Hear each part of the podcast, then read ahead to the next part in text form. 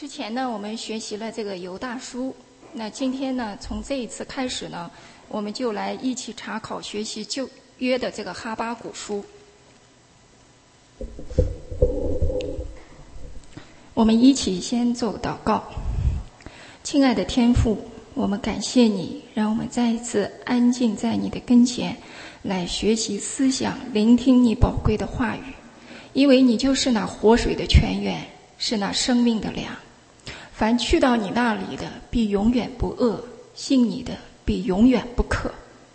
你以你公义的缘故，喜欢使自己的话语为大为尊。甚愿我们都能够看重你的话语，昼夜去思想，如同一棵树栽种在溪水旁，按时候结果子，叶子也不枯干。凡我们所做的，尽都顺利。在今天我们来查考哈巴谷书的时候，就求你真理的圣灵来充满我们每一个，感动讲的和听的，让讲的能够照着你的话语，将你的道讲解的清楚，也帮助众弟兄姊妹领受的明白，使我们同感一灵，一起来亲近你。因为在你那里是生命的源头，在你的光中，愿我们得见你的真光，并且被你的荣光来吸引，被你的话语来引导，使我们紧紧地来跟从你。谢谢主带领保守我们以下的时间，祷告奉主耶稣基督的名，阿们。那么我们打开这个哈巴谷书呢，我们就会看到这卷书呢总共有三章，短短的三章呢，内容是很简练，但是呢却是很深刻很精彩。那么其中呢，在第一章第二章里面呢，就讲到这个先知哈巴谷因着看到了自己的国家和同胞受到了强横的外邦人的侵犯和欺压，而遭遇极大痛苦患难的时候呢，先知的信心动摇，他不明白为什么会发生这些事情，他心里面呢也怀着不平和委屈，所以呢他就将他里面的不平委屈疑问都向耶和华神提出来。我呼求你，你不应允，要到几时呢？你为什么任凭这些事情的发生而看着置之不理呢？等等，这些问题呢都出来了。那么接下来呢，就讲到耶和华神对哈巴谷的回答。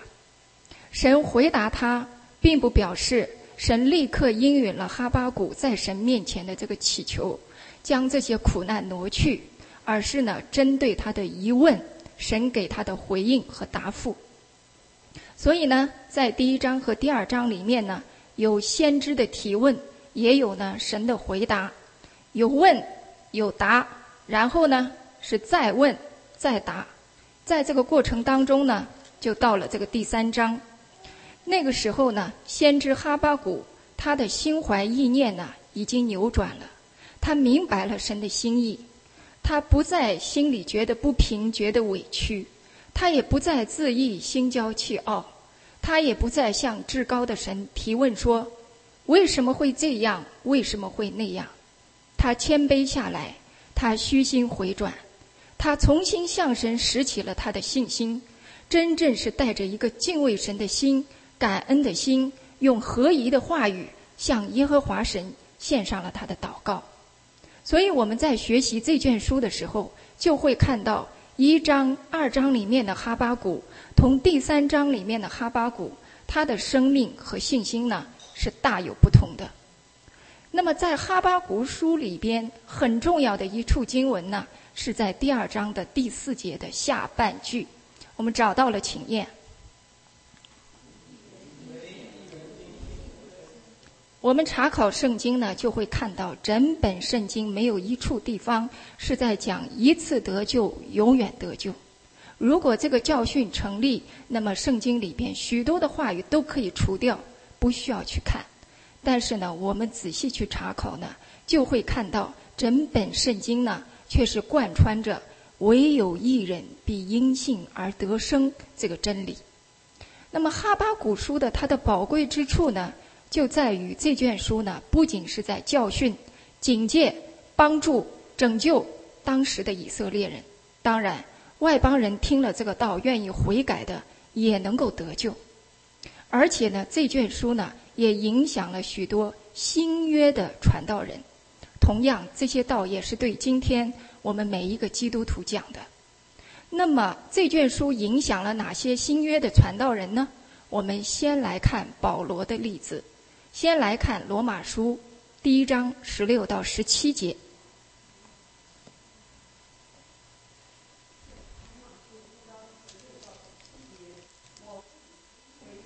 这福音本是神的大能，要叫一切要救一切相信的，先是犹太人，后是希希腊人，因为神的义正在这福音上显明出来。这义是本于信，以至于信，如经上所记，义人必因信得生。画下来，义人必因信而得生。在这里呢，保罗就是引用了哈巴谷书二章四节的经文。那我们都知道保罗从前的生命是怎样的，他曾经是旧约的文士，虽然是旧约圣经的专家，但是呢，他从前是瞎眼的，并不是明白其中的真理，也不是真正的认识这个神，认识这个主。那么保罗不明白，很多自称是亚伯拉罕的后裔、摩西门徒的犹太人呢，也都不明白这个全备的救恩。同样，今天很多糊里糊涂的基督徒也是不明白，抓住一两处的圣经去抵挡其他的圣经，片面的认为信了主洗了礼啊，不需要去生命改变，不需要去背这个十字架，不需要去苦苦的敬虔度日，只要信了主洗了礼，救恩就永远的得着了。不管怎么样，自己是一个已经称义的人，得救是一个不改变的事实。那我们知道保罗当他被主的大光来光照，他的生命一旦扭转，他属灵的眼睛就打开了，看到了神话语当中的奇妙。从前很多不明白的道理，从那个时候他明白过来。也就是说，一个人他的心几时归向主，他里面那个蒙蔽的帕子几时就除掉了。他终于明白了哈巴谷书所要传讲的这个真理，而这个真理呢，也扭转、改变、影响了保罗的一生。所以呢，在罗马书的开篇第一章，保罗呢就引用了哈巴谷书二章四节的经文，并且呢解释给我们听什么是义人必因信而得生。原来呢，不论是犹太人还是外邦人，神的心意是要借着这个大能的福音拯救一切相信的人，而且呢是让我们信从这个福音，是由始至终的信到底。我们起初信，现在信，将来至死都要信到底，才能够说是义人必因信而得生。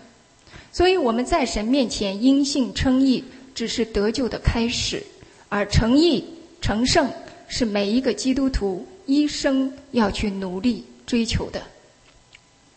所以在这里给我们看到保罗他明白了这个道理的时候，他就透过罗马书将这个全备的救恩按照次序呢传讲给我们。第一步就是罪人悔改，因信称义。这里呢就讲到神对我们的恩典，他设立了耶稣基督为我们的罪做了这个挽回祭，是凭着主耶稣的宝血，也是因着人的信，使我们白白的称义。罪人他只要愿意认罪悔改，信这个福音，信基督，因为基督的名字就是神的道，就能够在神面前因信称义，罪得涂抹，领受圣灵，从此不用再做罪的奴仆，而是将自己献给神，与神和好，做神的仆人来侍奉神。那么第二步呢，就是义人因信称义成圣。这就告诉我们，一个称义的人，他不能够再去走回头的老路，而是继续凭着信心，生命不断地被神的话语去改变，走成义成圣的道路，也就是这个十字架的永生的义路，不断地去效法主耶稣，竭力地进到完全的地步。这个道理呢，就是上个主日呢我们所听见的这个道。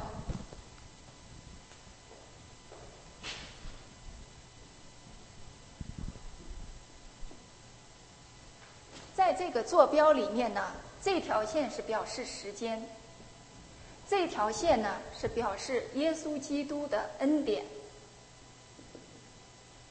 和知识。在我们没有信主的时候呢，从前我们是抵挡神的，是与神为敌的。那么当我们信了主以后呢，我们不仅可以因信称义，而且呢，随着时间的推移，我们的生命是要在耶稣基督的恩典和知识上不断的去长进。这就是让我们因信走诚意成圣的道路。这就是刚才我们诗歌里边所讲的，我们属灵的信心和生命都要不断的怎么样往高处行，就是这个道理。那么第三步呢，就是一人因信结出诚意成圣的果子，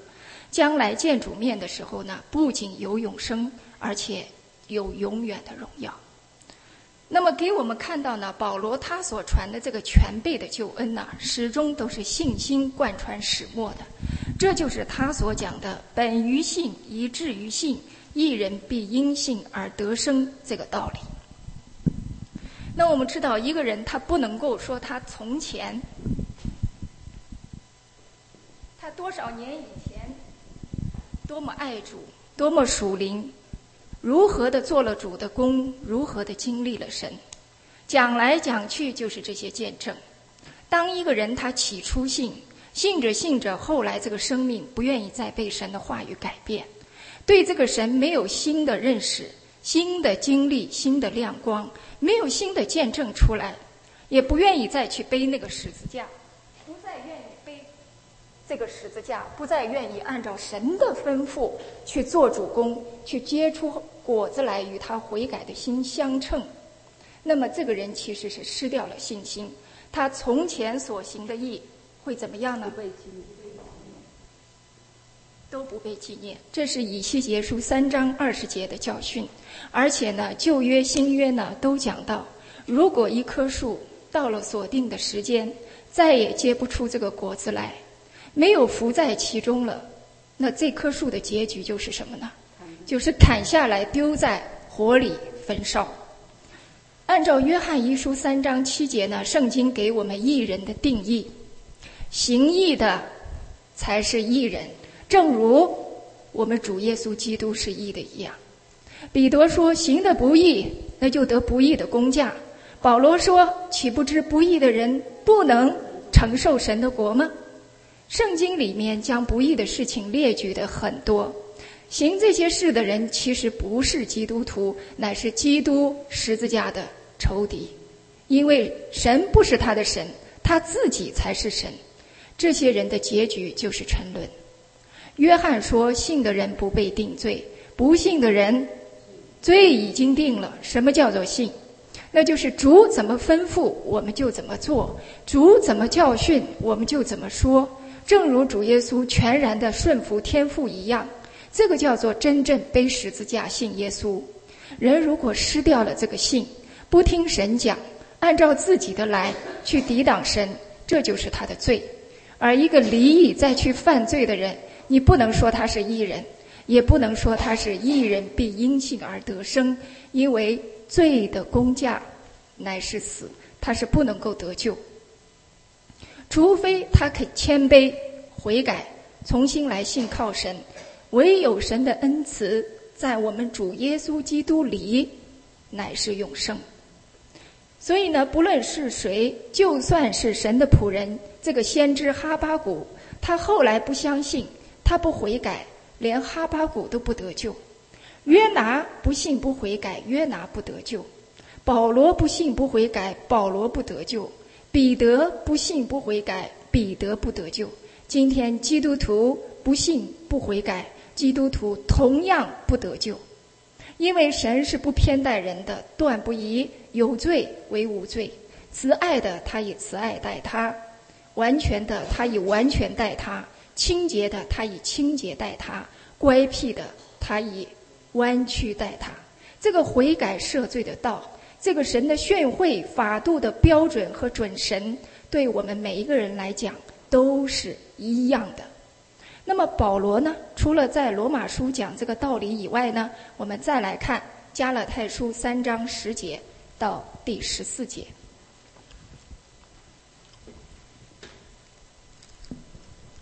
加拉太书三章十节到十四节，凡以行律法为本的，都是被咒诅的，因为经上记着，凡不常照律法书上所记一切知识去行的，就被咒诅。没有一个人靠着律法在神面前称义，这是明显的，因为经上说，义人必因信得生。律法原不在乎信，只说行这些事的就必因此活着。基督既为我们受了咒诅，就赎我们脱离律法的咒诅，因为经上记着，凡挂在木头上的都是被咒诅的。这便叫亚伯拉罕的福，因耶稣基因基督耶稣可以临到外邦人，使我们因信得着所应许的圣灵。好，那么其中在这个第十一节呢，给我们看到这个保罗呢，他再一次引用了哈巴谷书二章四节的经文。那我们透过加勒泰书呢，知道当时那个加勒泰教会的情况啊，是有面教，也就是有错误的教训在教会里边。一些信了主的弟兄姊妹呢，听信了假师傅、假传道、假弟兄所传的别的福音，就是引诱那些已经信基督的人呢，再重新去回到这个律法以下啊，去靠律法、靠割礼、靠行为、靠肉体来成全这个救恩。那么一点点的面教能够使全团都发起来，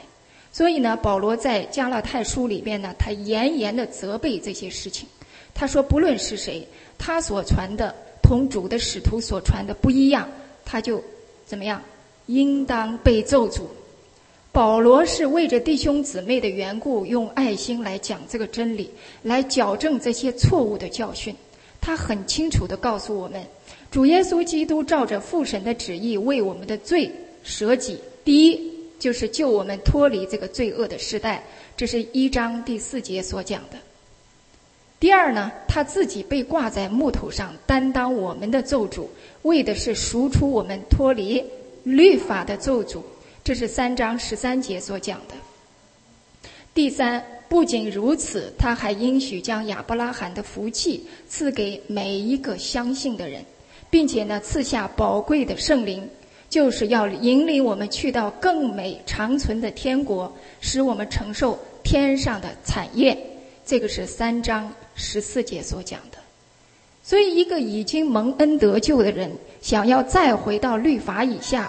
去以这个律法为本，而不是以信心为本，去靠律法、靠肉体、靠行为，而不是以靠圣灵的人呢，他还是在这个罪恶的捆绑里边。因为他不论多么努力，他不论做得多么好，最终他靠自己不能够去守全律法，他只要犯了一条，就等于怎么样，就犯了重条，他最终还是要被律法定为有罪的，是一个罪人，是要被咒诅的。所以想要再回到律法以下去做奴仆的人呢，是自取咒诅，自取死路。所以呢，这个圣经里边多处讲，凡有血气的，没有一个人能够靠着行为、靠着律法在神的面前去称义。人能够在神的面前去称义，不是因着行律法，而是因着人的生命悔改，信从这个福音。我们来看以弗所书二章八到九节。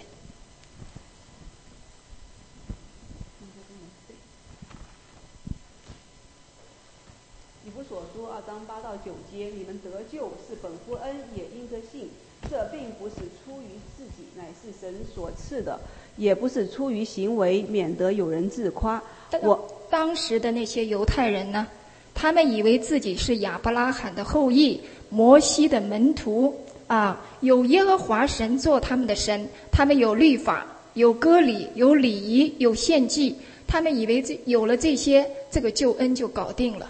所以他们常常就是指着这些事情去自夸。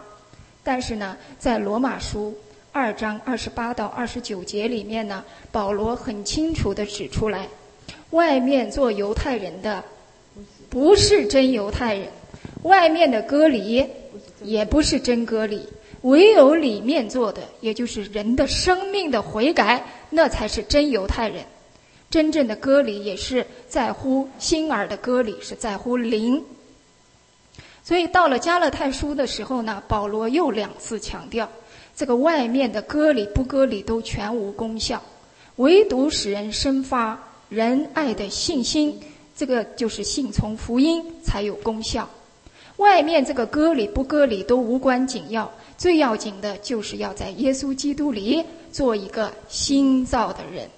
那么怎么样做新造的人呢？那就是不论是犹太人还是外邦人，都需要悔改，都需要新儿的割礼，也就是受这个圣灵的割礼，不是靠我们自己，而是主耶稣亲自帮助我们脱去这个肉体情欲的割礼，让我们借着重生的喜和圣灵的更新，在他里边成为一个新造的人。那么主耶稣在约旦河受洗的时候呢，他说我们理当这样尽诸般的义。所以洗礼呢，是人在神的面前所行的第一件义的事情。格林多后书五章十七节说，若有人在基督耶稣里，他就是新造的人，旧事已过，一切都变成新的。罗马书八章一节讲到，我们在基督耶稣里了，就怎么样？就不会被定罪，就免去了这些咒诅，不仅不会被定罪，而且可以因信称义。不仅可以因信称义，而且神还应许将亚伯拉罕的福赐给每一个信他到底的人。这就是神所赐给我们的这个全备的福音。那我们都知道那个律法的功用是什么？叫人知罪。罗马书三章二十节，律法本是让我们知罪，但是呢，仅仅让我们知罪是不够的。我们知罪以后，接下来我们该怎么做呢？同样，仅仅有懊悔死刑是不够的，还要加上什么？还要信靠神。所以呢，神又给我们预备了一条又新又活的出路，那就是加拉太书三章二十四节所说的，律法是我们训蒙的师傅，为要引我们去到这个救主耶稣基督的面前，好使我们因信称义。律法本是借着摩西传的，而恩典和真理呢，都是由耶稣基督来的。所以不论是犹太人还是外邦人，都是罪人，都亏缺了神的荣耀，都需要悔改，都需要神的拯救。只要愿意认罪悔改，信这个福音，信耶稣，就可以在神面前因信称义，领受所应许的圣灵，从此不用在律法以下去做奴仆，而是进到耶稣基督的恩典和真理里边。那么主耶稣他流血，他舍命，救我们脱离罪恶的世代，救我们脱离律法的咒诅，救我们脱离魔鬼的权势，引领我们进到他的恩典和真理里边，难道是让我们从他的这个恩典中坠落，再去靠律法与他隔绝吗？难道我们靠这个圣灵入门了，再去靠这个肉体成全吗？难道主耶稣释放了我们，让我们得了自由，我们再去被那个奴仆的恶辖制吗？断乎不是。那么我们信了主，洗了礼，蒙恩得救以后，我们接下来该怎么做呢？再来看以弗所书二章十节，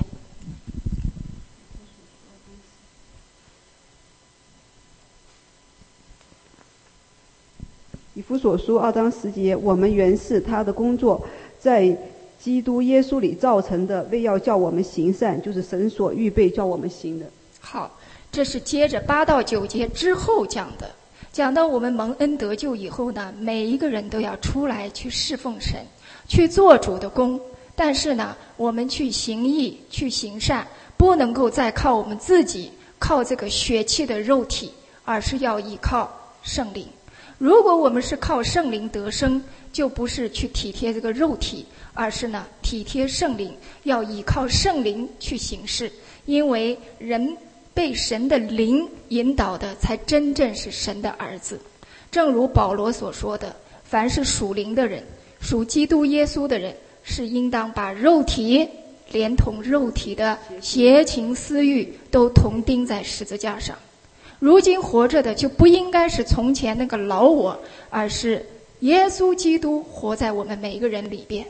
靠着主耶稣，靠着他的话语，靠着圣灵给我们的帮助，加给我们的力量，我们来对付这个肉体，来背这个十字架，来侍奉神，做主的工，遵行神的旨意，并且呢是一生遵行到底，才可以说是一人必因信而得生。那么我们也知道，我们虽然是信了主，但是呢我们这一生当中呢还有很多的不完全，还有很多的过犯和错失。但是呢只要我们愿意不断的谦卑认罪悔改归正，神是信实的，是公义的，必赦免我们的罪，洗净我们一切的不义。那么神将他的真理写给我们，就是要让我们不犯罪。但是若有人犯罪，在神那里我们还有一位中保，那是谁呢？就是那义者耶稣。他为我们的罪做了挽回祭，不仅是为我们的罪，也是为普天下人的罪。所以只要我们不是故意去抵挡真理，故意去呃践踏神的儿子，将他的宝血当作平常，藐视施恩的圣灵啊、呃，去使得圣灵担忧，而是呢听见神的话语，有一个虚心痛悔，因神的话语而战惊的心，常常在圣灵的光照下，我们为罪为义为审判自己，责备自己，承认自己的错错错在哪里了，不要隐瞒自己的恶，承认自己不行，求主来帮助我们，生命愿意被主来扭转改变，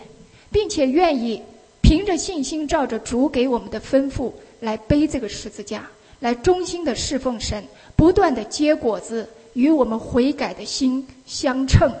那么将来见主面的时候呢，我们不仅不会被定罪，神不再纪念我们的罪，而且呢还会让我们得着他的称赞和赏赐。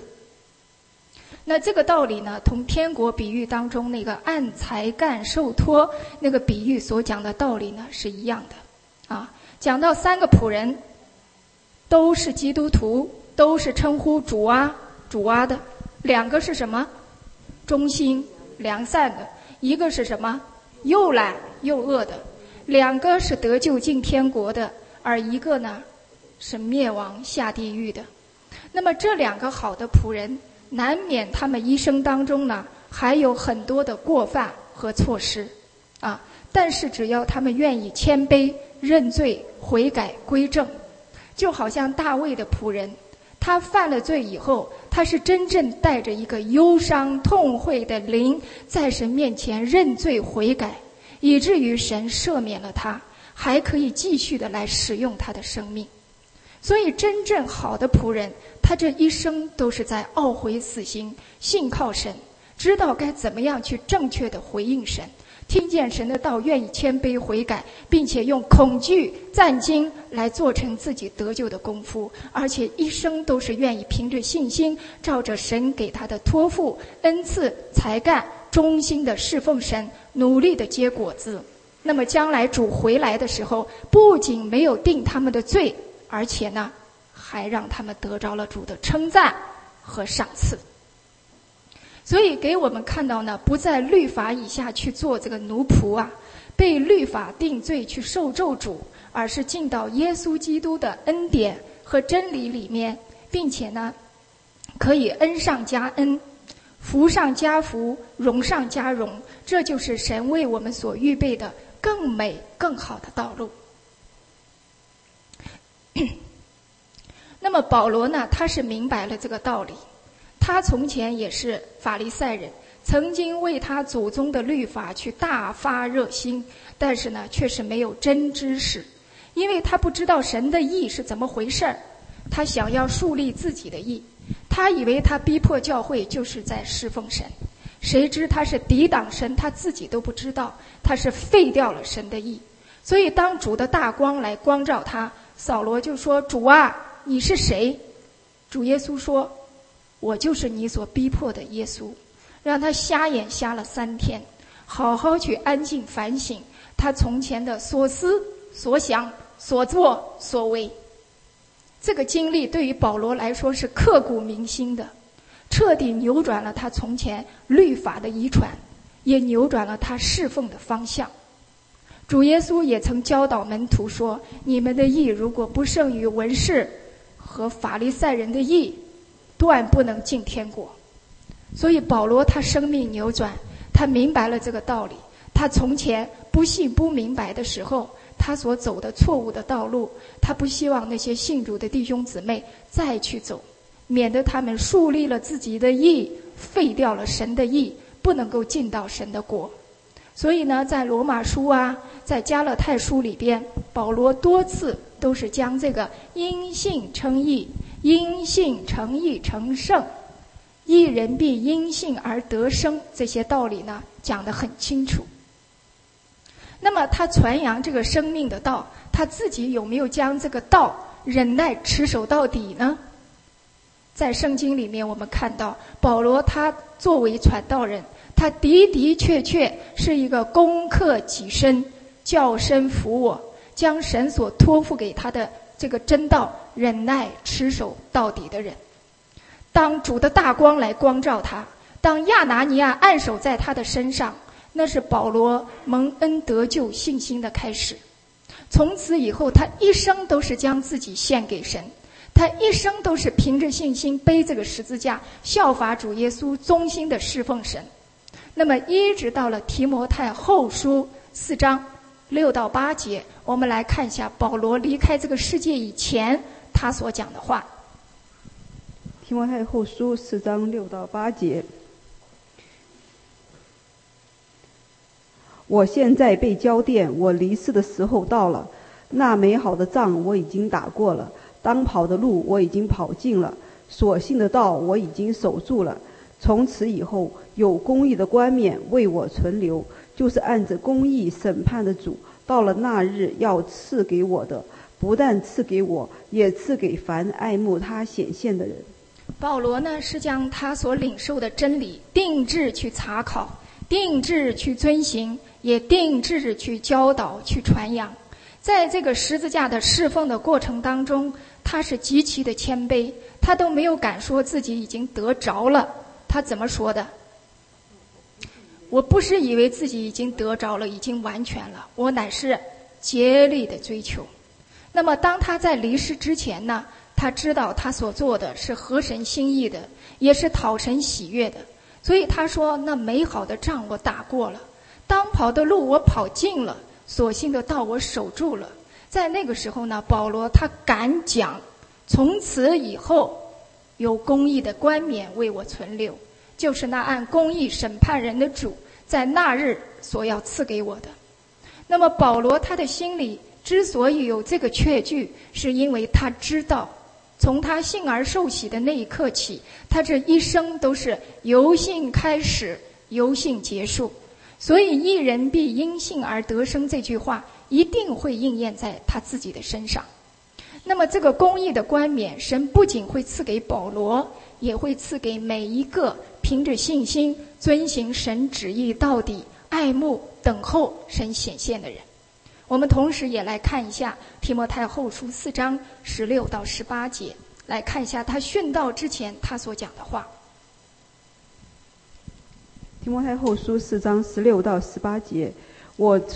初次申诉，没有人前来帮助，竟都离弃我，但愿这罪不归于他们，唯有主站在我旁边，加给我力量，使福音被我尽都传明，叫外邦人都听见，我也从狮子的口里被救出来。主必救我脱离诸般的凶恶，也必救我进他的天国，愿荣耀归给他，直到永永远远。阿们。好，保罗在殉道之前呢，他是效法这个主耶稣，他为那些离弃他的罪人代求，说但愿这罪不归在他们身上。他深深相信这个以马内利的神是与他同在，主耶稣曾经救他这个罪魁脱离罪恶的世代，脱离律法的咒诅，引领他去到耶稣基督的恩典和真理里边。现在仍然是救他脱离诸般的凶恶，拖住他的这个事工，直到呢他工作结束见主面的时候呢，主耶稣最终也必救他进到神荣耀的天国，让他承受亚伯拉罕的福气，承受天上的产业，并且与主耶稣基督一同作王，得公义的冠冕。所以保罗他自己所传的道呢，他自己遵行到底，正如他所说的，我奔跑不是没有定向的，我斗拳不是在打空气，我乃是攻克己身，叫身服我，免得我传福音给别人，自己反而被弃绝了。在哥林多后书一章十节呢，讲到主耶稣曾经救我们脱离极大的死亡，现在仍然救我们，并且我们指望他将来还是救我们。所以我们始终就是看到两个方面，从神的角度来看呢，我们的主他是以马内利的神，是信实的，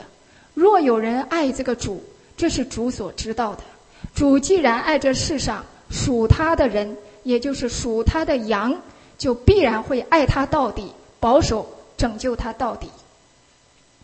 那么从人的角度来看呢，保罗呢他是属主的羊，因为他听主的声音，并且呢跟从主。约翰福音十章二十七节是这样讲的，保罗他这一生呢都是凭着信心背这个十字架，紧紧的跟从主耶稣，忠心的侍奉神，所以最终呢他也保守了自己，救到了自己。好，那么这个哈巴谷书呢，除了影响了保罗的一生，而且呢他也影响了新约另外一个传道人，那就是希伯来书的作者。我们再来看希伯来书十章三十七到三十九节。希伯来书十章三十七到三十九节，因为还有一点点时候，那要来的就来，并不迟延，只是一人必因信得生。他若退后，我心里就不喜欢他。我们却不是退后入沉沦的那等人，乃是有信心以致灵魂得救的人。好，那么三十八节呢，在这里呢，希伯来书的作者同样呢也引用了哈巴谷书二章四节的经文。那么他所讲的呢，同先知哈巴谷还有使徒保罗所讲的道理呢是一样的，都是在告诉我们，信这个福音要信到底，跟从这个主要跟到底，一生都是要与主同心同行。起初信，后来不信，中间失掉信心的人呢，等于是失掉了这个救恩。所以呢，在希伯来书前面第三章的时候呢，就给我们举了一个真实的例子，就讲到从前蒙神拯救出了埃及的以色列人，后来呢失掉了起初的信心，神救他们出埃及为奴之地，就等于是救他们脱离这个罪恶的时代。神的心意是让他们从此不需要再去服侍那个法老，不需要再去服侍这个罪恶的世界，而是领到他们去应许地，让他们好好去侍奉敬拜耶和华，这样他们和他们的后代都能够不断地从神那里得到恩典和福气。但是呢，以色列人呢，不仅没有凭着信心去顺服神的旨意，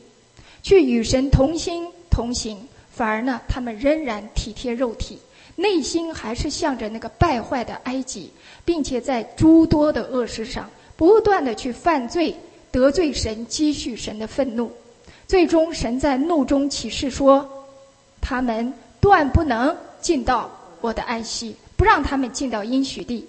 所以在以色列人的历史上，几百万人出埃及，后来二十岁以上的男丁有六十来万是死在旷野里面，不能够进到迦南地。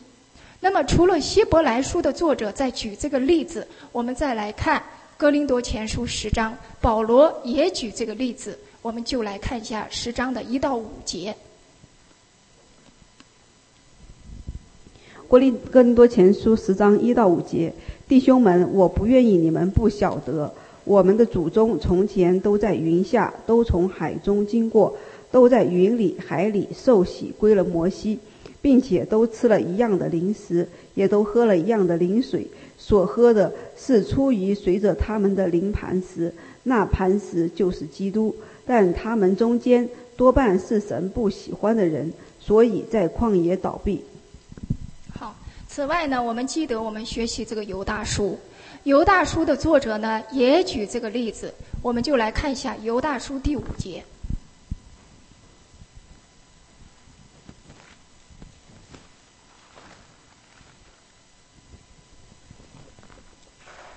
犹大书五节，从前主救了他的百姓出埃及地，后来就把那些不信的灭绝了。这一切事你们虽然都知道，我却仍要提醒你们。给我们看到呢，许多的传道人都在讲这个例子，可见呢这件事情的严重性，都是在告诉我们，这个救恩不是一次过的，这个信心也不是一次过的。再三的讲，就是要使得那些陷入一次得救永远得救这个欺哄和迷惑当中的人能够醒悟过来。我们知道启示录里边期间的教会，主所赐下的这个永生和永远的荣耀，都是对谁说的呢？对得胜的人讲的。如果得胜的基督徒和失败的基督徒这个结局都是一样的话，那么我们还需要悔改吗？还需要这样刻苦的查考圣经吗？还需要去背十字架努力的进天国吗？所以人不要自欺，不是人口里宣称得救了就真的得救了，这个神是轻慢不得的。人种的是什么，收的也是什么。顺着情欲撒种的，必从情欲收败坏；顺着圣灵撒种的，必从圣灵收永生。所以在哥林多前书十章十一节，保罗就说了，以色列人遭遇的这些事情都当作为鉴戒，并且写在经上，正是要警戒我们这末世的人。那我们就来看一下希伯来书的作者因着这件事情给我们的警戒，我们就来看希伯来书三章七到十四节。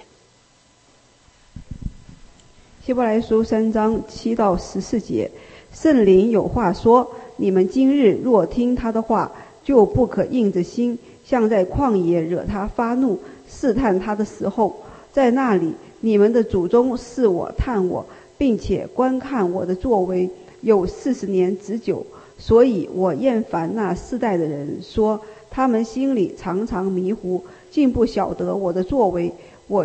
在怒中起誓说，他们断不得进入我的安息。弟兄们，你们要谨慎，免得你们中间或有人存着不幸的恶心，把永生神离弃了。总要趁着还有今日，天天彼此相劝，免得你们中间有人被罪迷惑，心里就刚硬了。我们若将起初确实的信心坚持到底，就在基督里有份了。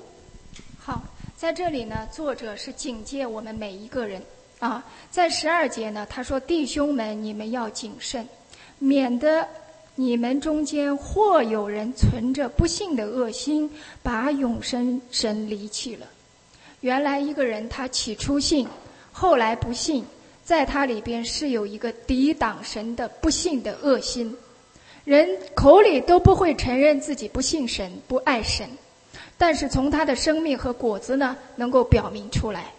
从前以色列人在旷野的时候，也是抬着耶和华的帐幕去敬拜神，向神献祭，以为是侍奉神，但是呢神全部都不悦纳。在神的眼里，他们其实是抬着假神摩洛的帐幕，侍奉的不是耶和华，乃是他们自己。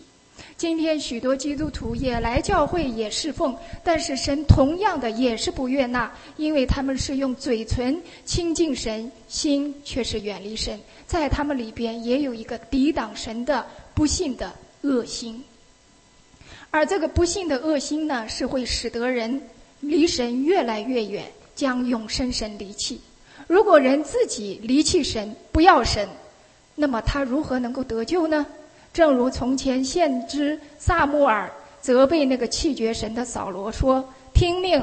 胜于献祭，顺从胜于公羊的脂油，顽梗悖逆的罪如同行邪术和拜偶像的罪是一样的，你既然厌弃耶和华的命令，耶和华也必厌弃你做王。这个不是出于神的祝福，而是出于神的咒诅。所以呢，我们听了神的道，我们今天虽然信了主，虽然也服侍，但是呢，应当在神的话语的光照下，我们要省察我们向神到底有信心没有，我们里面是不是有一个抵挡神的不信的恶心，免得我们受咒诅。所以呢，在十三节说，总要趁着今日，天天彼此相劝，就是弟兄姊妹在一起相交的时候啊，不要浪费时间啊，个人要弃绝谎言，弃绝谄媚人的话，要用爱心，要用神的真理彼此教导，互相劝诫，免得你们中间有人被罪迷惑，心就刚硬了。十四节，我们若将起初确实的信心坚持到底，这就是保罗所说的本于信，一致于信。然后呢，就在基督里有份了，这就是一人必因信而得生，最终能够在神的国度里边有份。那么按照希伯来书十章三十八节，起初信，后来不信，中间失掉信心的人，就是退后的人。退后的人，神说什么？我心里就不喜欢他，因为人非有信，不能够讨神的喜悦。而且呢，三十九节呢也讲到，这些退后的人，他的结局就是入沉沦。这同以赛亚书里边所讲的那些犯罪背逆神、与神生疏、往后退步的人，最后要进到以赛亚书六十六章二十四节所说的那个地狱永火的刑罚里，在那里虫是不死的，火是不灭的，所讲的道理呢是一模一样的。所以呢，众多传道人呢都是将神喜欢什么，不喜欢什么，悦纳什么，恨恶什么，生死祸福讲得很清楚，目的就是为了救我们免下地狱，就是要让我们越发郑重我们所听见的道理，免得我们随流失去。不要做退后入沉沦的人，而是要做有信心乃至灵魂体都得救的人。所以呢，围绕着这个一人必因信而得生这个道理呢，接下来希伯来书十一章呢用了一整章的内容都是在讲这个信心的功课，也列举了从前许许多多有信心的义人的榜样。那么到了这个十二章一到二节呢，我们来听听作者对我们的劝勉。希伯来书十二章一到二节，我们既有这许多的见证人，如同云彩围着我们，就当放下各样的重担，脱去容易缠累我们的罪，存心忍耐，奔那摆在我们前头的路程，仰望为我们信心创始成终的耶稣，他因那摆在前面的呃喜乐，就轻看羞辱，忍受了十字架的苦难，便坐在神宝座的右边。在这里呢，作者劝我们当效法从前那些有信心的人啊，让我们能够放下这个世上各样的重担，并且要脱去容易缠累我们的罪，存心忍耐。这个存心忍耐就是前面三章十四节所说的，要将起初确实的信心坚持到底。当然在希伯来书里边呢也讲到，要将起初可夸的盼望坚持到底，要将殷勤的爱心坚持到底，信望爱都要坚持到底。那么带着这样的心智呢，我们去奔那摆在我们前面的路程，也就是这个十字架的永生的道路。那么奔这个路程呢，不是靠我们自己，而是要依靠主。所以呢，我们都当仰望为我们信心创始成终的主耶稣。那么作者不仅是劝我们去效法地上有信心的人，更是呢要让我们去效法我们的救主耶稣基督啊，因为主已经给我们留下了美好的信心的榜样。我们记得主耶稣在约旦河受洗的时候，他就立定心志，要凭着信心遵行天父的旨意。所以呢，天开了，有声音对他说，这是我的爱子，我所喜悦的。主耶稣在世上的时候呢，他有神话语的充满，有圣灵的充满，他常常在圣灵里面祷告，所以他的信心始终都是坚固不动摇。他所行所做所言都是要讨父神的喜悦。那么后来在登山变相的时候呢，主耶稣同着摩西以利亚在谈论他去世的事情。在那个时候呢，主耶稣仍然是立定心志，要凭着信心成全父神在他身上的这个旨意。所以同样有大声音从天上出来说，这是我的爱子，我所喜悦的。那么最终主耶稣至死忠心，凭着信心上了十字架，最后他说成了。那么主之所以有这么大的信心呢，都是来自于父神所给他的又宝贵又极大的应许。按照这个希伯来书十二章第二节，因着摆在前面的这个喜乐，也就是前面这个大的荣耀，主耶稣就轻看了眼前的羞辱，忍受了十字架的苦难。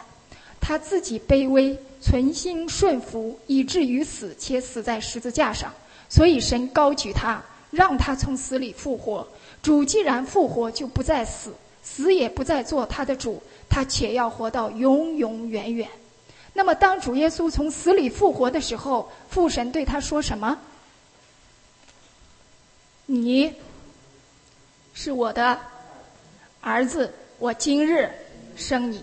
啊！所以呢，给我们看到主耶稣已经给我们留下了这个背十字架，先为义受苦，后得荣耀这个信心的榜样，目的就是要让我们去跟从他的脚踪去行。主已经得着了这个又宝贵又极大的应许，就是不仅得着了永生，也得着了荣耀尊贵为冠冕，坐在了父神宝座的右边。那么神的心意是要让许多的儿女都要进到这个荣耀永，都要进到这个永生里去。所以如果我们肯凭着信心来效法这个主，他如何，我们在这世上也如何。那么将来我们见主面的时候，我们也能够得着那个又宝贵又极大的应许。这就是之前我们所学习到的耶稣基督从死里复活所带给我们的三方面的祝福。那弟兄姊妹还记不记得哪三方面？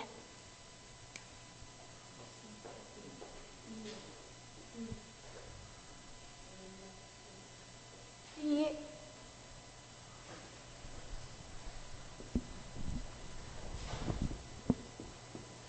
第一就是让我们因信得着永生。这个永生包括什么呢？我们信而受洗的时候，首先是灵魂的救恩，还有呢，将来我们身体的得赎，得儿子的名分。第二呢，我们因信得着永远的天上的基业，因为神赐圣灵给我们，这个圣灵是我们将来进神的国得天上产业基业的凭据。第三呢，就是永远作王的这个荣耀和权柄，就是启示录三章二十一节，主耶稣说：“得胜的，我要赐他在我的宝座上，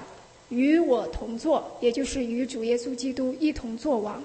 啊，正如主耶稣得了胜，坐在父神宝座的右边，与父同坐一样。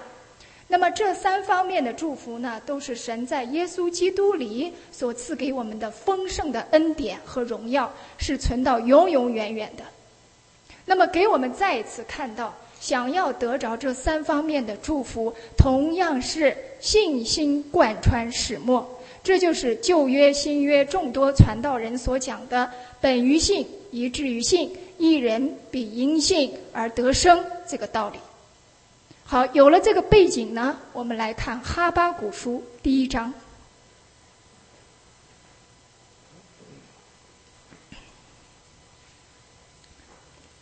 哈巴谷书第一章，我们读一到第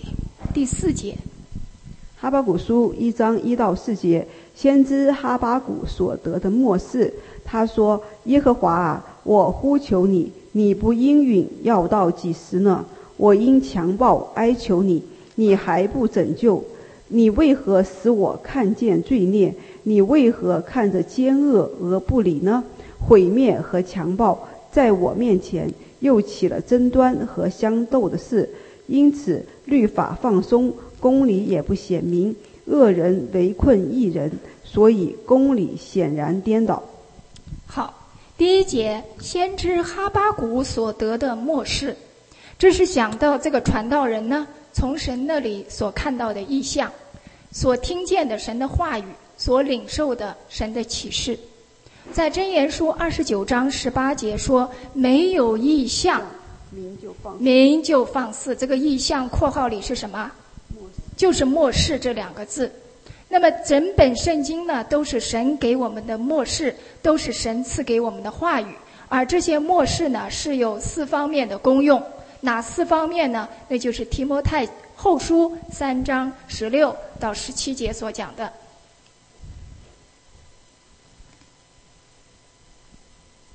提摩太后书三章十六节，圣经都是神所默示的，于教训、督责、使人归正、教导人学义，都是有益的。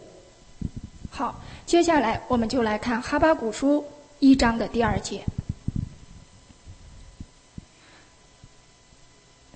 他说，耶和华啊，我呼求你，你不应允，要到几时呢？我因强暴哀求你，你还不拯救。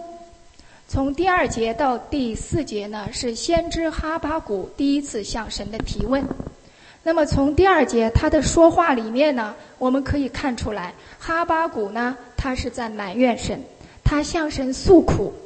他觉得他呼求神，神没有应允，他哀求神，神没有拯救。所以呢，他忍耐不住，他问神说，这要等到几时呢？那我们记得在新约马太福音七章七节，主耶稣说，你们祈求就得着，寻找就寻见，叩门就给你们开门。那么一处说他呼求神，神不应允，一处又说你们祈求就得着，是不是这两处的经文有什么冲突呢？那么我们仔细去查考思想呢，就知道其实是没有什么冲突。那么哈巴谷他在困苦患难的时候呢，他呼求神，难道这个神没有听见吗？神诚然是听见了。哈巴谷呼求神呢，神有应允，只是没有立刻来应允。他哀求神，神有拯救，只是呢没有立刻来拯救。因为这个时间呢，不是按照人的意思来定的，而是按照神的旨意来确定的。那么圣经呢也教导我们，我们祷告要常常的祷告，要恒切的祷告，要在圣灵里面祷告，不可以灰心。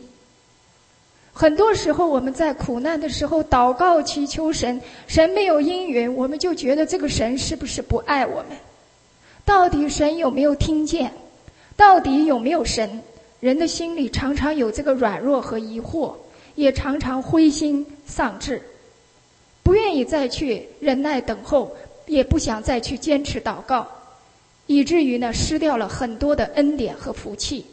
在旧约里边呢，嗯就给我们一个反面的例子，在撒母耳记上二十八章讲到呢，这个扫罗王在被非利士人攻击，国家面临打仗的时候呢，他也去求告耶和华神，神有没有答他呢？没有。扫罗没有因此好好省察自己，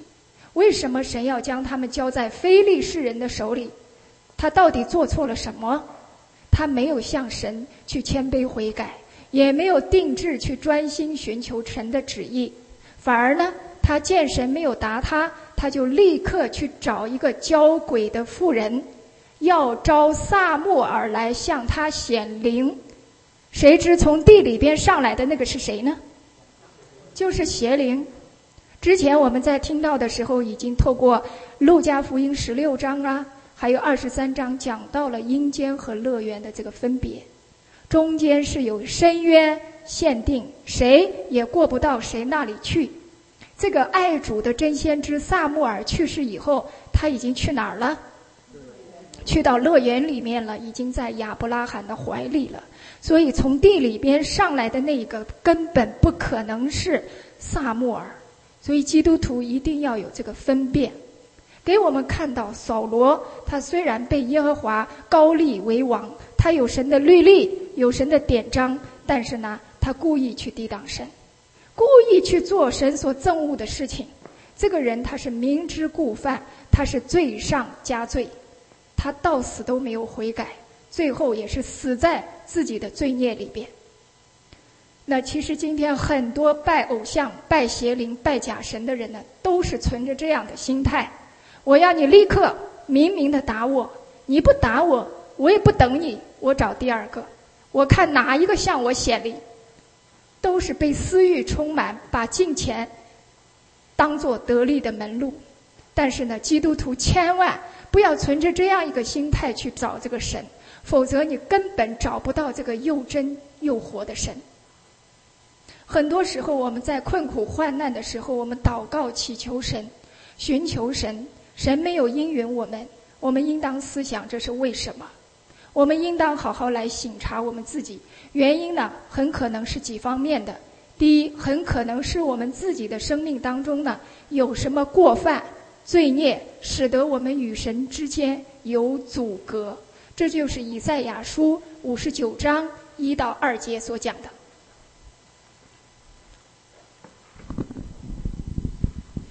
以赛亚书五十九章一到二节，耶和华的膀臂并非缩短，不能拯救；耳朵并非发沉，不能听见。但你们的罪孽使你们与神隔绝，你们的罪恶使他掩面不听你们。好，那么我们学习了以赛亚书，我们就以以赛亚书第一章为例子来看这个道理。我们来看十二节一直到第十五节。以赛亚书一章十二到十五节，你们来朝见我，谁向你们讨这些，使你们践踏我的院宇呢？你们不要再献虚浮的供物，香品是我所憎恶的，月朔和安息日，并宣召的大会也是我所憎恶的。作孽的右手严肃会，我也不能容忍。你们的月朔和节期，我心里恨恶，都以我都以为麻烦。我担当便不耐烦，你们举手祷告，我必遮掩不看。就你就是你们多多的祈祷，我也不听。你们的手都满了杀人的血。同样的道理呢，在箴言书一章二十三到二十八节呢，也有讲。弟兄姊妹呢，回去以后参考阅读。同样在诗篇六十六章十八节呢，也讲到，如果我们的心里面注重罪，意思就是说，我们怀抱这个罪孽。啊，不愿意离弃这个罪，不愿意悔改，那么我们的祷告神也不会垂听，因为神不听罪人的祈祷。啊，唯一一个方法就是人什么时候认罪悔改转向神，神就什么时候转向我们。遮掩自己罪过的必不亨通，承认并且离弃过犯的必蒙连续。那么神不应允我们第二方面的原因呢，是很可能我们祷告祈求神呢，没有按照神的话语、神的应许、神的旨意去祷告祈求神，所以呢，求也是妄求，神不会应允。第三方面的原因呢，是很可能神所定的时间还没有来到。那我们知道有些事情呢，神会照着他的应许，现在就可以给我们，让我们立刻得着。但是呢，有些事情神是要让我们经历许许多多信心的考验，要忍耐等候才能够得着。我们就来看一个例子，彼得前书第一章三到九节。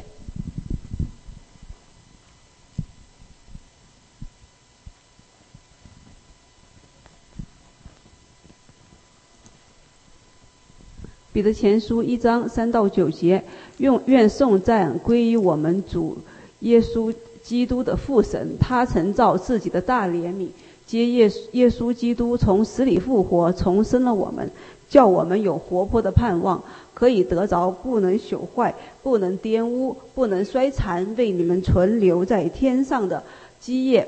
你们这因神能力保守的人，必能得着所预备到末世要显现的救恩。因此，你们是有大喜乐。但如今在百般的试验中暂时忧愁，叫你们的信心既被试验，就比那被火试验仍然能坏的金子更显宝贵，可以在耶稣基督显现的时候得着称赞、荣耀、尊贵。你们虽然没有见过他，却是爱他；如今虽不得看见，却因信他，就有说不出来、满有荣光的大喜乐，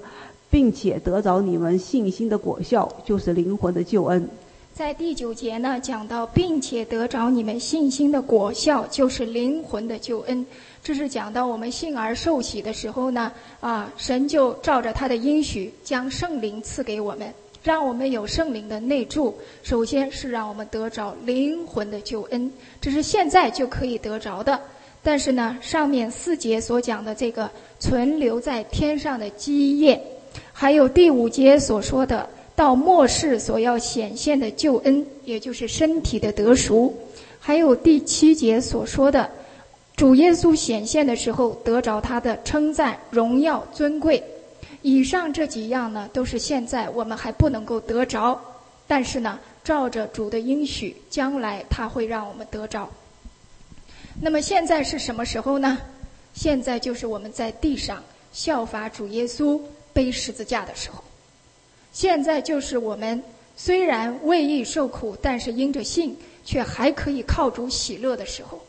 现在是我们的信心经过一关一关考验的时候，只等到我们这一生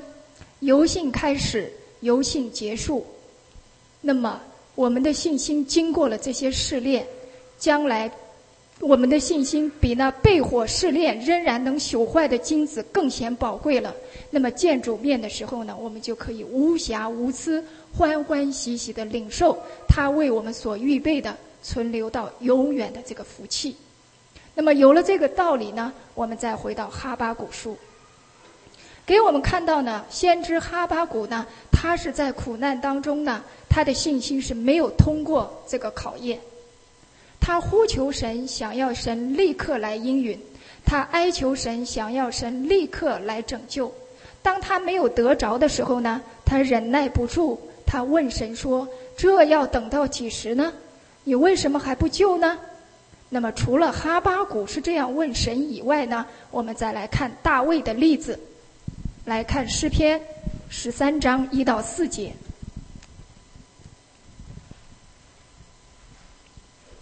诗篇十三篇一到四节：耶和华啊，你忘记我要到几时呢？要到永远吗？你掩面不顾我要到几时呢？我心里筹算，终日愁苦，要到几时呢？我的仇敌升高压制我，要到几时呢？耶和华我的神啊，求你看顾我，应允我，使我眼目光明，免得我沉睡致死，免得我的仇敌说我胜了他，免得我的仇敌在我摇动的时候喜乐。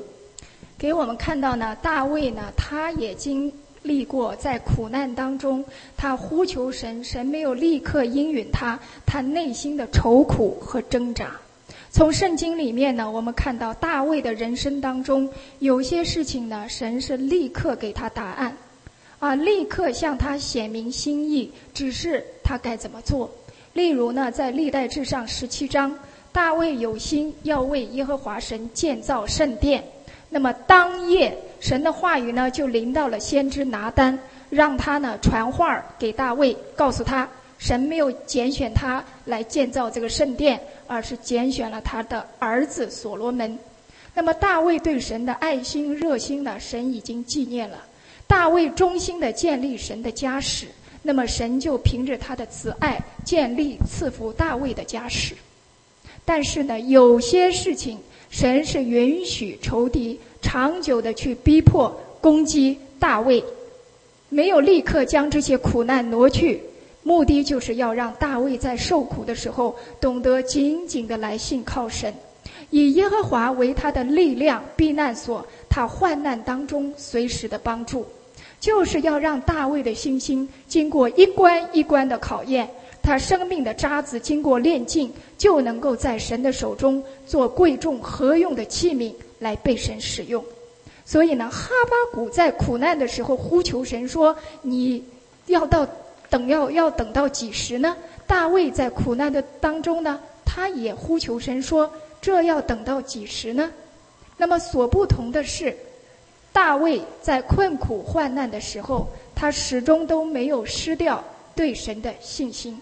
他更是没有去心怀不平、发怨言去埋怨神，因为他是敬畏神、认识神的。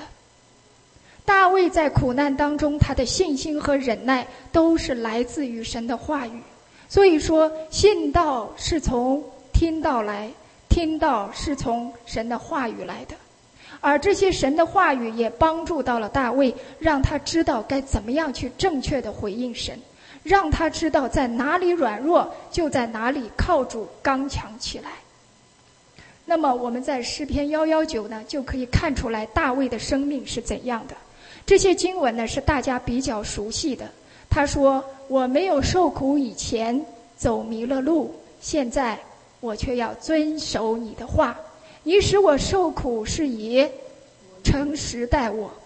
你让我受苦是对我有益，为要让我学习你的律例。我若不是喜爱你的律法，我早就在苦难中灭绝了。恶人等待我要灭绝我，但是我却揣摩你的法度。你的话能够将我救活，我在患难中因此就得到安慰。我纪念你从古以来的典章，我就得到了安慰。”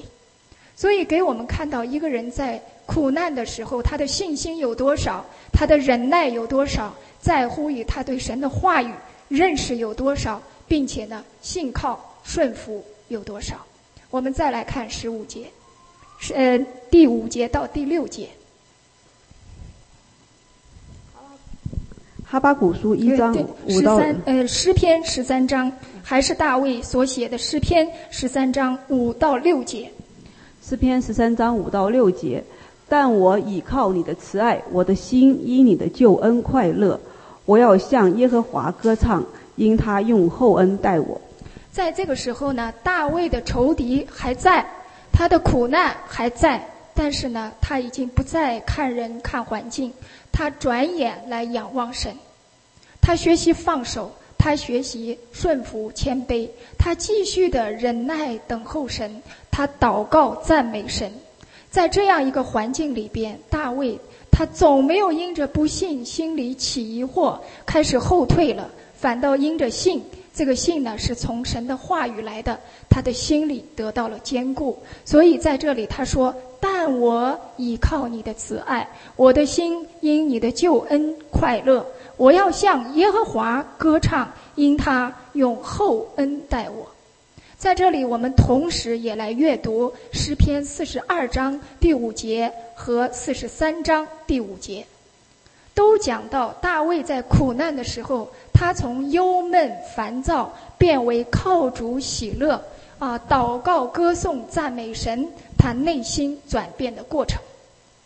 诗篇四十二篇第五节，我的心啊，你为何忧闷？为何在我里面烦躁？应当仰望神，因他笑脸帮助我，我还要称赞他。四十三篇第五节，我的心啊，你为何忧闷？为何在我里面烦躁？应当仰望神，因我还要称赞他。他是我脸上的光荣，是我的神。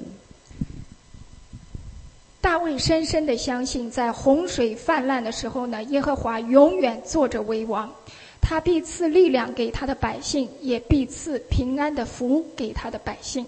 到底谁是主？大卫很清楚。这个神有没有立刻来应允他？这个神有没有立刻来解决他的问题？他都是神。这个神一切所做的都是公义，一切所行的都是慈爱。这些事情临到，一定是对大卫有益处，就是要让他在受苦的时候学习生命改变，学习去做完全的人，让他知道患难生忍耐，忍耐生老练，这个老练就是人的生命的改变，老练生盼望，有了盼望就不至于羞耻。所以大卫说：“我持守了你的法度，耶和华，求你不要叫我羞愧。愿我的心在你的律例上得以完全，使我不至于蒙羞。”因为他知道，凡敬畏神、仰望神、投靠神、等候神的，必不至于羞愧。那么大卫是将他生命的经历呢写在诗篇里面，是要留给以色列人去做教训的，而以色列人也是拿着这个诗篇去唱歌的，但是呢竟然他们都没有留意，连先知哈巴谷也都没有留意，没有把这些宝贵的教训放在心里边去学习成熟长进，去明白神的心意，没有好好来预备自己的心，等到灾祸来临的时候他立刻软弱跌倒，在苦难的当中他失去了忍耐，失去了信心，失去了平安，他都不知道该怎么样正确的去回应神，以至于他心怀不平，他发怨言。再回到哈巴谷书继续来看第三节，哈巴谷书一章三节，你为何使我看见罪孽？你为何看着奸恶而不理呢？毁灭和强暴在我面前，又起了争端和相斗的事。在第三节呢，这是哈巴谷第一次向神提问的时候呢，他就用了两个为何。我们再来看一章十三到十四节，哈巴谷第二次向神提问的时候呢，他又用了三个为何。我们来看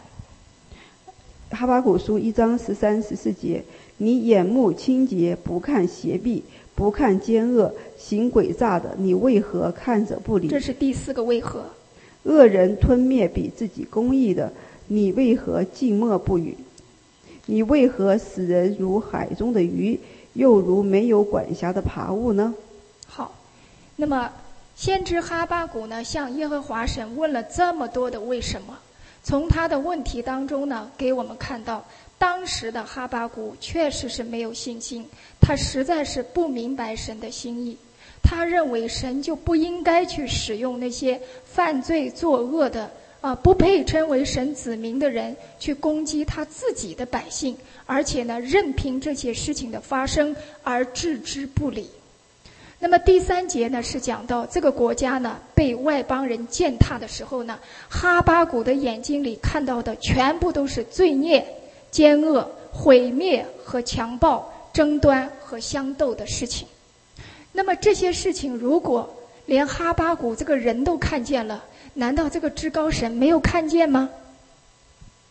他诚然是看见了，因为他的眼目如同什么？如同火焰，他遍察全地，鉴察一切，连人的肺腑心肠神都可以测透。所以哈巴谷所看见的事情神全部都看见了，只是不像哈巴谷所说的，神看着奸恶不理，看着这些强暴而静默不语。我们查考圣经呢，就会看到先讲后行是神做事的方法。神如果惩治管教人，这些事情都不是一下子突然临到的，他总是预先差遣他的仆人众先知来传这个悔改赦罪的道，来等人悔改。人不听，到了时候灾祸果然临到。那个时候人如果有得救的智慧，愿意谦卑悔改的，他还能够得救。从以色列人的王国的历史中，我们就可以看到神做事的法则。针对北国以色列，神预先赐给他们很多好的传道人，例如先知阿摩斯、何西雅、弥迦等等，传讲神的真理，宣告审判。但是呢，人不听，后来果然在主前七百二十二年，北国首先被亚述国灭掉了。但是南国犹大呢，仍然没有悔改，继续的犯罪作恶，拜偶像，得罪神。神还是照着他的怜悯和慈爱，赐给他们很多好的先知，例如早先就有先知以赛亚，专门就是论到犹大和耶路撒冷的百姓。我们知道以赛亚传道传的时间是很久的，传道传的那么多，六十六章的圣经，传道传得那么清楚，传得那么严厉，但是呢，以色列人真的是心蒙之油，听是听见却不明白，看是看见却不晓得，还是犯罪悖逆神，信他自己想信的，做他自己想做的，根本不相信神的审判会临到他们，但是后来神果然兴起了外邦的敌国来攻击他们，允许这个国家经历了三次非常痛苦的被掳。但是尽管在被掳的年代，神还是赐给他们好的先知来帮助他们悔改得救。例如在第一批被掳的人当中就有先知谁呢？但以理。第二批呢？以西结。这些好的传道人都是在传讲神的话语，告诉百姓为什么这个国家会受到侵犯和欺压，人民为什么会受到那么大的痛苦，原因是他们自己厌弃藐视神的话语，离弃这个真神，随从偶像，并且使得强暴和罪孽充满了遍地。所以呢，神就兴起更恶的外邦人来管教他们，追讨他们的罪孽。那我们就来看一下先知以西结在被掳的年代他所传的道。以西结书七章二十三到二十七节。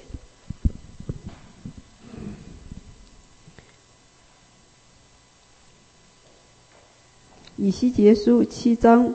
二十三到二十七节，要制造锁链，因为这地变啊，因为这地流满嗯、呃，因为这地遍满流血的罪，诚意充满强暴的事，所以我必使列国中罪恶的人来占据他们的房屋，我必使强暴人的骄傲止息，他们的圣所都要被亵渎，毁灭临近了。你们要求平安，却无平安可得，灾祸加上灾祸，风声连结风声。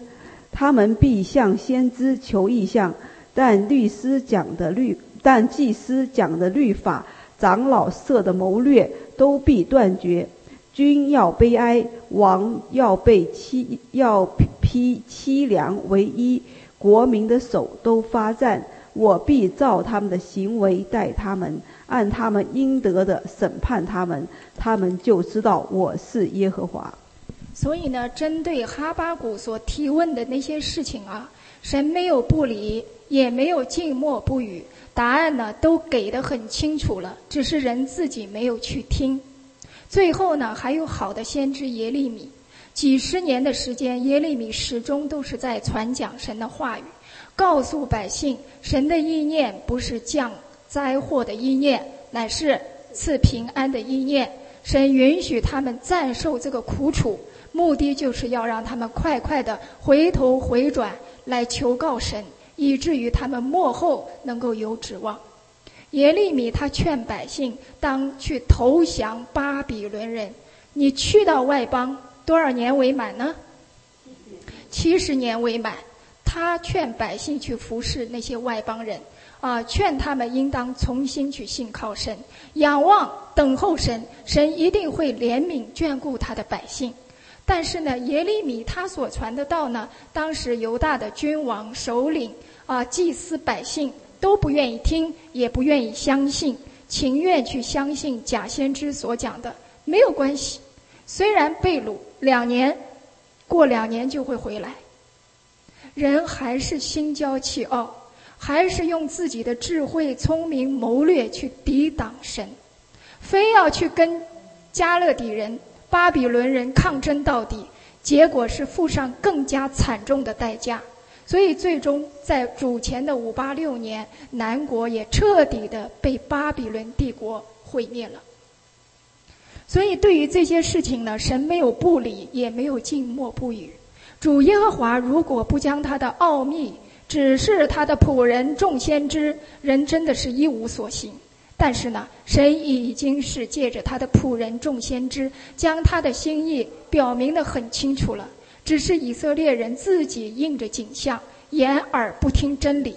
真理不喜欢听，虚假的谎言却喜欢听，根本没有这个信心与那悔改赦罪的道去调和。这么多年听来听去，这个道呢与他没有益处。所以神说，我的民因无知而灭亡。连先知哈巴谷也都是无知，神都讲了七十年，他还要问这要等到几时呢？你怎么还不救呢？神已经命定的事情，人过早的求都没有用，给我们看到同样是神的仆人，同样是做先知的。哈巴谷书里边，哈巴谷祷告神，神没有立刻来应允他，但是到了但以理书第九章，年老发白的但以理看到自己的国家被掳到外邦已经将近七十年了，他就凭着信心抓住耶利米的预言，在神面前自卑认罪祷告，神立刻应允他。所以义人按照神的旨意，神的应许祷告神，他的祈祷所发的力量是大有功效的。再继续来看第四节。第四节，因此律法放松，公理也不显明，恶人围困义人，所以公理显然颠倒。好，在这个恶人围困义人的旁边呢，我们写下来一章十三节。一章十三节里边有一个恶人吞灭比自己公义的，这个旁边呢，我们写下来一章第四节。从这里呢，给我们看到哈巴谷呢，他没有好好省察自己和自己国家的问题，他眼睛看到的更多的是那些没有律法、不公不义的外邦人的过犯和罪业。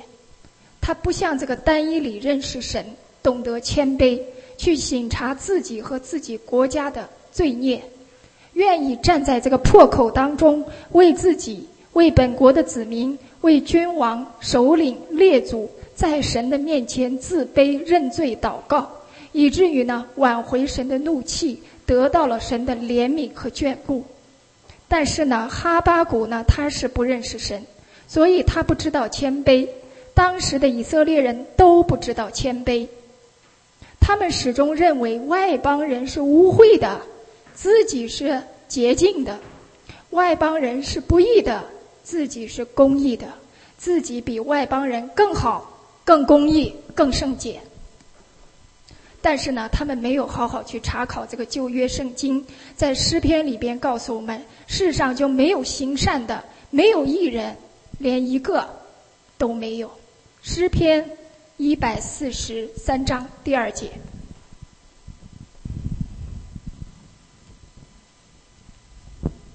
诗篇一百四十三篇第二节，求你不要审问仆人，因为在你面前凡活着的没有一个是义的。传道书七章二十节，所罗门说，时常行善而不犯罪的义人，世上实在没有。以西结书三章二十节也讲到，就算你从前是一个义人，你什么时候离义再去犯罪了，你从前的义都不被纪念，并且还要死在罪中。这些话语呢，全都没有放在这个哈巴谷的心里边，所以呢，他就不懂得谦卑，他还觉得无辜，觉得委屈，他还自义，他还心骄气傲。他认为这个神处理这件事没有处理好，他认为这个神管理他的百姓也没有管理好。例如一章第十四节，他问神说，你为什么使人如海中的鱼，又如没有管辖的爬物呢？意思是说，这个神不是一个好的管理者，好像神什么都没做，什么都没处理，什么都没管，好像没有神了一样的。那么到底谁是主，哈巴谷都没有搞清楚。如果这件事交在他手里，他会认为他比神处理的更有智慧，他会速速地灭绝那些不义的外邦人，平定这些灾祸，解救他的同胞。到底谁是主，哈巴谷没有搞清楚。一个被造之物，他岂能对造物的主说，你管我们管得不好，你这是做了什么事呢？保罗说，谁知道主的心，谁做过主的谋士呢？是谁先给了主，让主去偿还呢？万物都是本于神，倚靠神，并且还要归于神。所以神的意念，神的道路远远的高过我们。哈巴谷他是不明白为什么神会兴起外邦人去攻击他自己的百姓，这个目的是两方面的。第一，对于以色列人来说，他们在恩典的时候没有好好把握机会去悔改，忠心的侍奉神，反而呢不断的去犯罪作恶，拜偶像，得罪神。所以神管教他们，让他们经历国破家亡，长久以来漂泊在外邦做奴隶。那么在受苦的日子，如果他们肯谦卑，能够回想起从前那些好的传道人所讲的道，他们就知道这个神是信实的，祸福都是出于他，他是大而可畏的，以至于他们对神有一个惧怕，有一个敬畏的心，愿意悔改的，他们就能够得救。那么第二，对于外邦人来讲呢，他们也能够从以色列人身上所发生的事情，透过他们的见证来认识这个至高神，知道神在诸天掌权，在人的国中掌权，除他以外别无真神，以至于他们也能够来信从这个福音。所以在诗篇八十七篇里面呢，就讲到将来在天国里边是有许许多多的外邦人得救，其中就包括什么呢？巴比伦人。我们就来看一下诗篇的八十七篇三到四节。诗篇八十七篇三到四节，神的城啊，有荣耀的事乃指着你说的，我要提起拉伯、拉哈伯和巴比伦人，是在认识我之中的。看哪，非利士和推罗并古实人，个个生在那里。好。这就是神救人的方法。那么另外一方面呢，哈巴谷他的心里面也想不通，为什么这样一个圣洁公义的神，他能够允许在人世间律法放松，有这些不公不义的事情，将公理颠倒的事情发生。原因是哈巴谷他没有好好去查考神的话语，他没有留意诗篇一百零三篇第八节所讲的话。我们来看，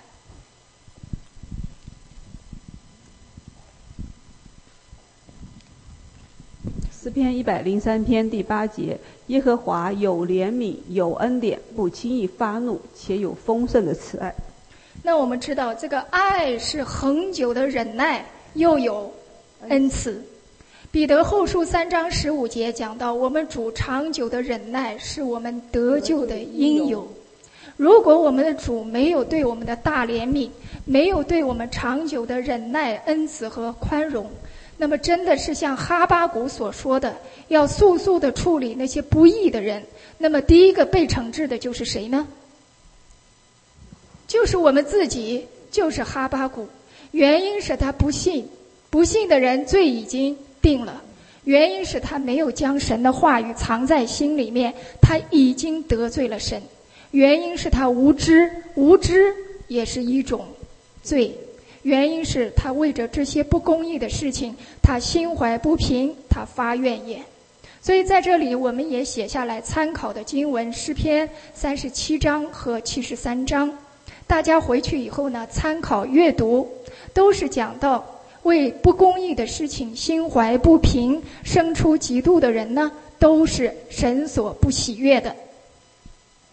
那么从圣经里边呢，给我们看到，从过去一直到现在，世人一直是处在诗篇一百零三章第八节的境况里。我们再来读一遍：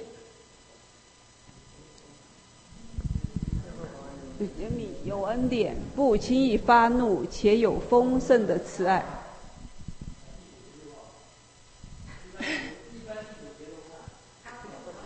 责备也不永远怀怒。好，